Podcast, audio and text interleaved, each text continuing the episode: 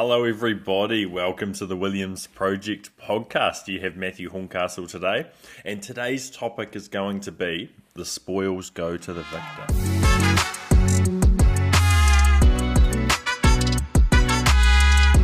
Now, I'll tell you a funny story. I'll just go off track a little bit before we get back on track. I am. It's a beautiful Sunday afternoon. I'm just sitting down in my lovely home in Christchurch, and I wanted to make a podcast for you. And so I've got myself a glass of water, and I was about to make an espresso, and I'm out of espresso capsules. And then I looked, my searched my house high and low, no coffee. So I've realised that I'm I'm I must be a severe caffeine addict because that caused me a little bit of anxiety, and I found a a sample that I've been given of some coffee beans, but I don't have a coffee roaster. I don't have the grinder and all those things. I just have a wee espresso machine. So I'm ashamed to say that I just ate a handful of uh, cafe coffee beans, roasted coffee beans, to get G'd up for this podcast. So does that mean I have a caffeine addiction? I think so. But I think out of all the substances in the world to be addicted to, I think caffeine's net positive. I've tested being on caffeine, I've tested being off caffeine. I think caffeine's an acceptable addiction. It seems to be more positive than negative. So let's talk about our topic for today. And our topic for today is spoils go to the victor. And I want to go into the background of this story. And there's two different stories that make up this category. And firstly is a quote from Ray Dalio that he posted on his Instagram that really resonated with me. Now, for those that don't know Ray Dalio, he ran a very, very successful hedge fund called Bridgewater. I believe it was the the best returning hedge fund of all time during the period that he ran it. And he's worth like $22 billion and he's exceptional at what he does. Uh, he wrote a book called Principles and he wrote another book called Changing World Order. I highly recommend reading both of them. And his quote was Do not confuse the spoils of success with success. So I'm going to say that again. Do not confuse the spoils of success with success. Now, I'm doing this off memory. It could have been slightly different to that, but it's generally pursuant with that. And my interpretation of what Ray Dalio is trying to say is do not confuse the house, the car, the holiday, the watch, the quality of lifestyle someone is living with being successful.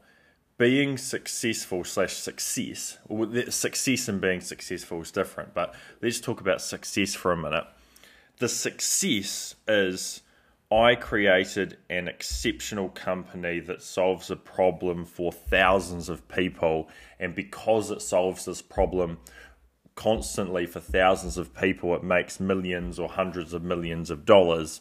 And because I'm a shareholder of that business, I can live at a certain standard where I have excess cash for cars, nice houses, etc. People sort of miss that step of you need to be creating a huge amount of value. And the fact that you're creating that huge amount of value is the success, not the things you do with the surpluses of that value. And so I went through a bit of a stage, and I'm still in it, and I still haven't decided how I'm going to act. But I essentially got a little bit sick of being criticized, and I wanted to I wanted, not that I wanted the criticism to stop because I actually don't care. Essentially, I'll tell you my thought process. There's a, there's some people. I know it's hard to believe because I'm fucking legend. There's some people that don't like me, and the easiest way to attack me is things like I have nice sports cars, I live in a beautiful home, I have beautiful watches, um, I fly in a private jet, I have a big boat. And I said, I don't even overly like those things. Like I never drive my cars. I've driven like one of my cars twice this year.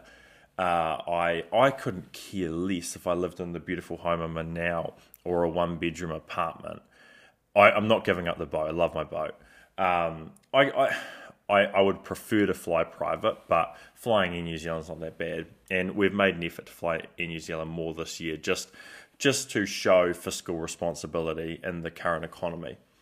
And so I, I said to I said to my buddy, and I'm like, I might just sell all my cars, get a smaller house, and just be a bit of a monk and work really hard and just focus on building an exceptional business. And what the buddy of mine said is he said, a lot of people are motivated by the spoils of your success.